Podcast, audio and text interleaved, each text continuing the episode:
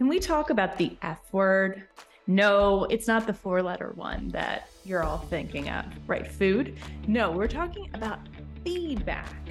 It is this word that makes people shiver, that makes their tummies flip upside down and makes us dread having these conversations. What is it about feedback that makes us so anxious? Well, I was diving into our vault of workshops, and you know, we've got a lot of it. And I came across this one slide that I honestly had forgotten that we had about the feedback fallacy. And I posted this on LinkedIn. So if you're interested in seeing this slide, it is up on my LinkedIn account. And the whole thing about the feedback fallacy is that we look at feedback as either positive or negative. And the reality is, when we do that, it's not good because it's binary. And it also creates a really unhealthy dynamic between the leader and the recipient of the feedback. So let's look at the dynamics. And then let's look at alternatives that can flip the script and get us back on track in our overall intended outcomes around feedback. So, when we look at negative feedback, it's when people tell us the things that we need to do differently. And I can't tell you how many different leaders I've talked to, they're like, I'm really good at feedback. I address things when they happen, I tell people what they can do better. So, I want to just put you back in those shoes when you were first getting started in a job or when you were learning something new and someone came to you with constructive criticism. And I'm using air quotes on that because really what it is is just criticism. It's highlighting what you didn't do well, what went wrong, and probably what you can do better in the future.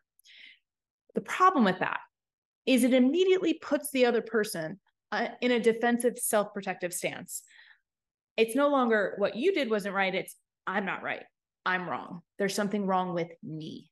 And so, whatever opportunity we thought we had of creating teachable moments, we're probably getting a fraction of compliance or agreement. Oh, yes, I'll do better next time.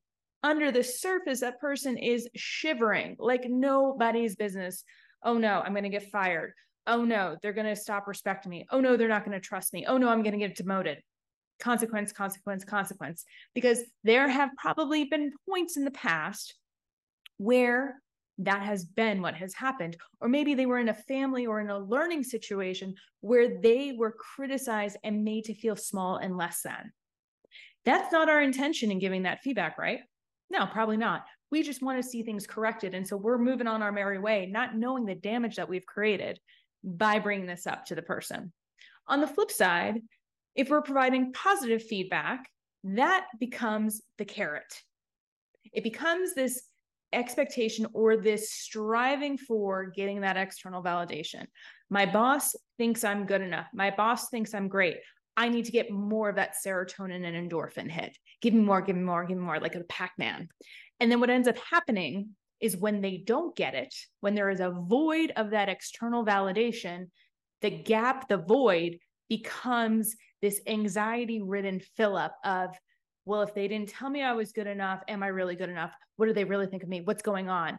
And they start becoming burdened with worry. In fact, I just talked to a client about this because they didn't get the conversation, their mind went rampant with all the things that could be going wrong. And in reality, because they weren't a squeaky wheel, they weren't a top line priority. So we have to be very clear in our intention of giving the feedback. So if there is a correction needing to be made, it needs to be a two way street. It needs to be a conversation of, hey, I noticed this. Can we have a conversation about it? What did you notice? What would you have done differently? What do you need? Questions, not accusations, not speculation. And when it comes to giving people positive praise, we want to learn more about their process. So you did a really great job on that presentation. Like, what do you think contributed to that success? Walk me through your process. Because what we want to do is getting people internally validating themselves, building that inner confidence in their process, in their learning, in their understanding, in their ability to be flexible and to go into those unknown, uncertain spaces. That's what we're trying to co create. It is not about us being on the pedestal, us being on top of the hill saying, you pass, you fail. It only sets people up for feeling insecure. And in the past, that's what companies wanted. That's what leaders wanted. They wanted compliance. They wanted that you need me in order to feel okay. That's paternalism. And that is ripe for exploitation too. So, if we're trying to evolve our leadership strategies, if we're trying to uplevel our cultures and ownership of projects and agency, we need to co create that feedback loop.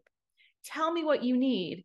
Tell me what you know. Tell me how I can help you. And I'm going to be that outside external lens telling you what I what I notice, what I recognize. I'm seeing a pattern of things. Tell me how this is working for you or not working for you. Because typically when feedback comes up, it means we're misaligned in our expectations. And when we have unmet expectations, that's when relationships break down. So, at the core of this, we have to build trust. We have to build bridges of understanding in what the thought process related to the outcome and the completion of tasks. And if things aren't happening in the way that we're both expecting, nobody's happy. So we have to come together so that we can understand what do people need to feel successful and what do I need to see, observe, know in order to feel confident in their abilities. We need to get both of our needs met. So be clear as a leader, my needs are this. Here's how you build trust with me. Here's how you gain more agency. And the person on the other end can say, here's what I need to be most successful. Here's how I do my best work. Imagine having conversations like that in the workplace and how things could be different. So I want you to think back on when you have given feedback. Were you coming from a negative or positive angle? Even under constructive criticism, what was it really? And how can you shape your questions and the energy that you're showing up with to get a better outcome? Think about the way forward. Think about the ideal outcome and then see what's possible.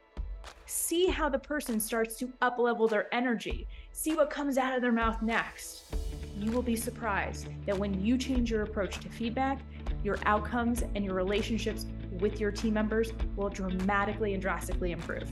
So I hope this was helpful. Y'all keep being awesome, and we'll catch you next time.